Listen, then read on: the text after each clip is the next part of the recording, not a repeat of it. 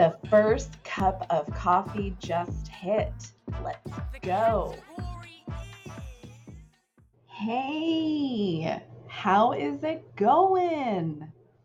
Okay, now I know my intro says the first cup of coffee just hit. I need to be honest, y'all. The second cup of coffee just hit. it's been that kind of morning. It's been that kind of morning. And it's all good because I am super pumped that I'm here with you because I got stuffs to talk about. I got stuffs to talk about. Um, we're going to talk about getting uncomfortable and visioning and taking action. Y'all know you can count on me to talk about the things that maybe some other folks don't want to talk about. So pull up a chair, get cozy, bring your beverage of choice. I'm not judging. so this morning, I was talking talking to my beautiful daughter who's about to turn 19, and I was like, taking care of myself is a commitment. and she laughed and I said, "No, really, like it's a it's a commitment, it's a choice. Choosing to drink the amount of water that hydrates my body, choosing to make healthy food choices, choosing to move my body, choosing to say no to others in order to say yes to myself. Oh, that's a big one and choosing to spend money on my health. So last week, I enrolled in this beautiful, beautiful coaching program led by a local naturopath. And so for the next six months, I am deep diving with her to heal and align and just feel my absolute best. I am so excited about this. And I also know it's going to be work and it's going to be uncomfortable. And it took uncomfortable to say yes. But what took me through the discomfort into action around my health was being incredibly clear about who I get to be and what I get to create in this lifetime.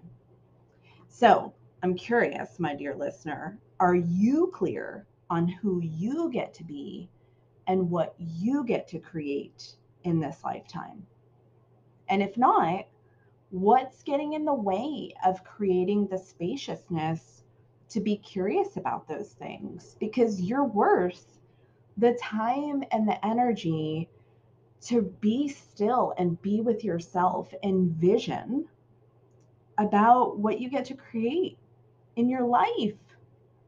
So, what would it take from you to set this time aside to do that for yourself.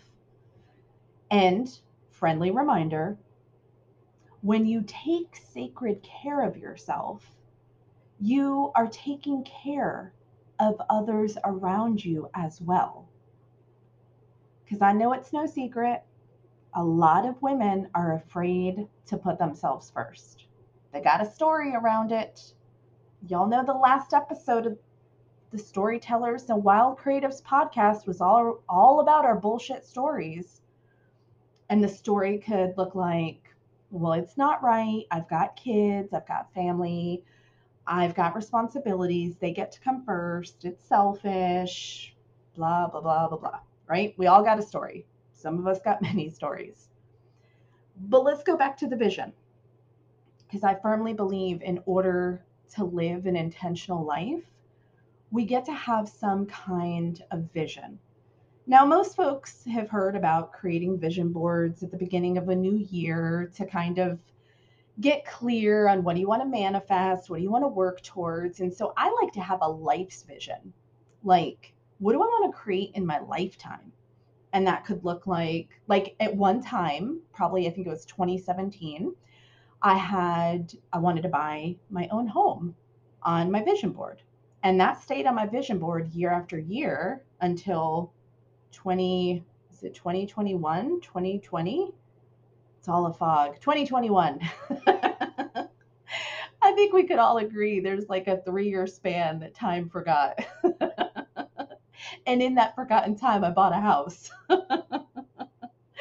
oh, yeah, it was a doozy. That's an episode in itself. But my point is is that just because you put something on your vision board doesn't mean like magic it happens right away. Sometimes it does. I've had things manifest right away, but it was also because I believed in it. I was intentional and I took action around it. So your vision is fluid. It's going to shift. Just because I create a vision doesn't mean that's my vision forever. I might change my mind. Fun fact, we get to do that. Or like in the case of buying a home, I bought a home, so that's no longer on my vision. Now, what I create with my home, now that's a part of my vision. So I like to be clear about what am I working towards when I'm waking up every day? Who do I want to be? I want to be somebody that's grateful. I want to be somebody who's connected. I want to be joyful. I want to be grounded. I want to be lit up about the creative work that I'm doing. I want to be an awesome mom I want to be an amazing friend. Like I'm clear about who I want to be in this lifetime and what I want to create in this lifetime. Like having spaciousness with my family and creating a creative farmstead, which I'm in the the works of doing. It's called Sacred Roots Farmstead, where I get to bring clients onto my property and paint or write, um, grow vegetables and fruit and tend to my chickens and yeah, like I have a whole vision, right? So when I wake up every morning, I know that I'm taking a step, whether it's big or small, towards living in that vision.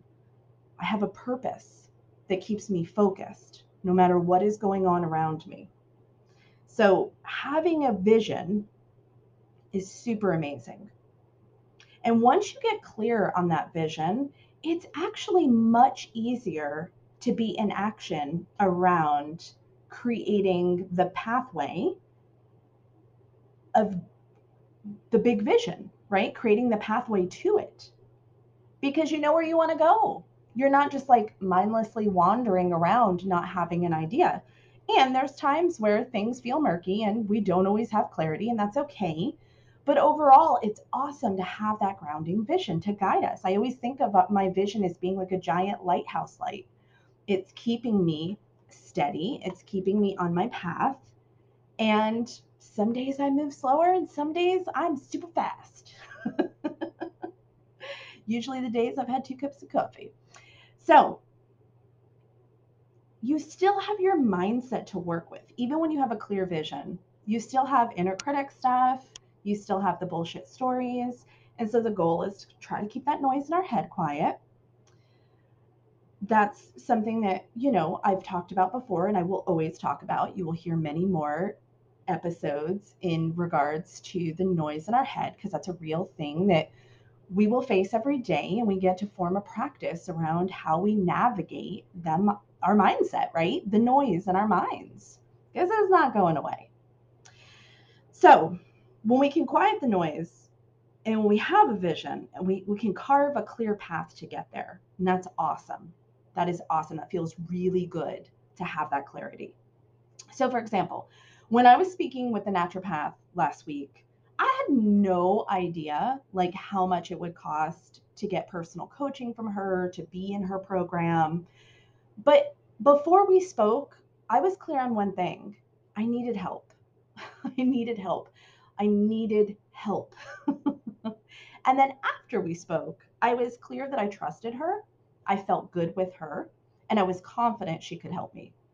So when she said that her six month coaching program was $4,500, it just took me mere minutes to say, yes, sign me up. What's next? How do we get the ball rolling? So I want to be clear.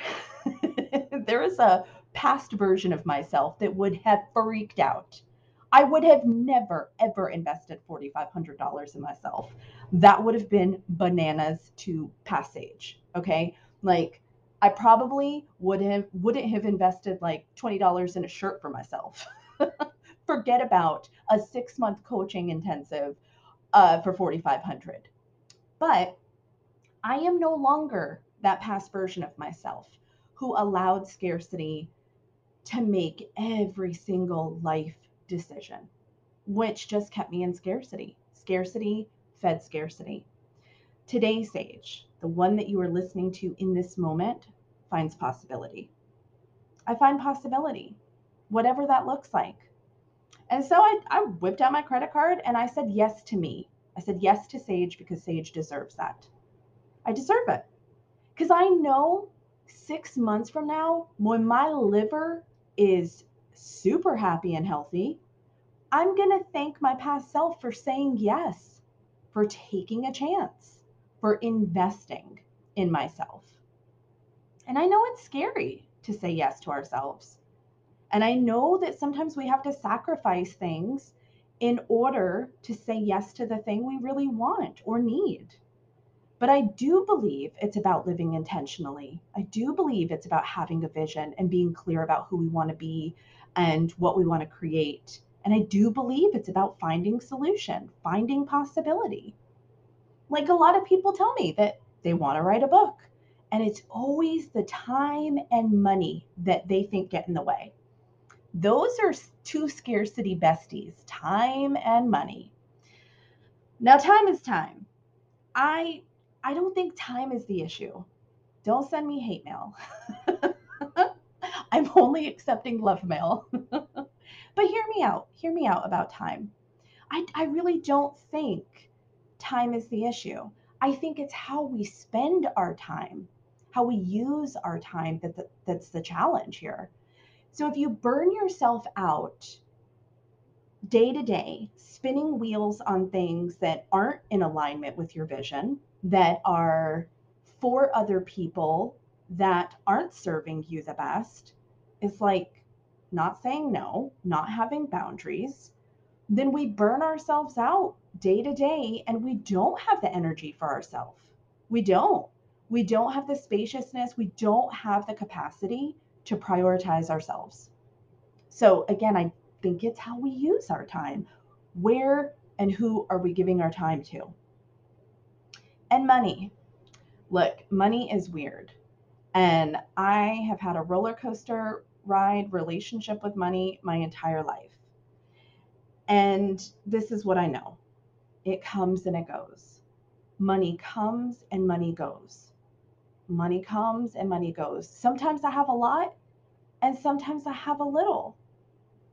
And in those moments of making a big investment in myself and there's little, I do trust that money comes and money goes and it will come again. I have lived life in in all different ways with money. I have been in line at the food bank to get food to feed my family and I've made six figures. And I have lived every bit in between. And it always shifts and changes. It never looks the same. And I know that if I want something and I don't have the money for it, I get creative and try to find some possibility. And that could look like selling things that are collecting dust in my garage and listing them online and, and, and just being in movement. It might look like doing side gigs for extra money. It might be taking a risk and asking the person that I want to work with, do you take a payment plan? Can you be more flexible with the payment plan that you offer? And does it work 100% of the time? Not always. But I promise you, it has worked more times than it doesn't. And it never works if you don't try. So, in case you need to hear it today, you're worth taking a risk on. You're worth the investment. So, I leave you with this, friend. Once you vision, how do you then get to get uncomfortable to begin taking action? Because we can sit in that visioning step for a very long time. I know a lot of people who are thinking about doing things and aren't actually doing the things. So, how do we get from the visioning to the taking action? I know it takes getting uncomfortable. I know it takes doing things differently. So, what does it look like for you? Until next time.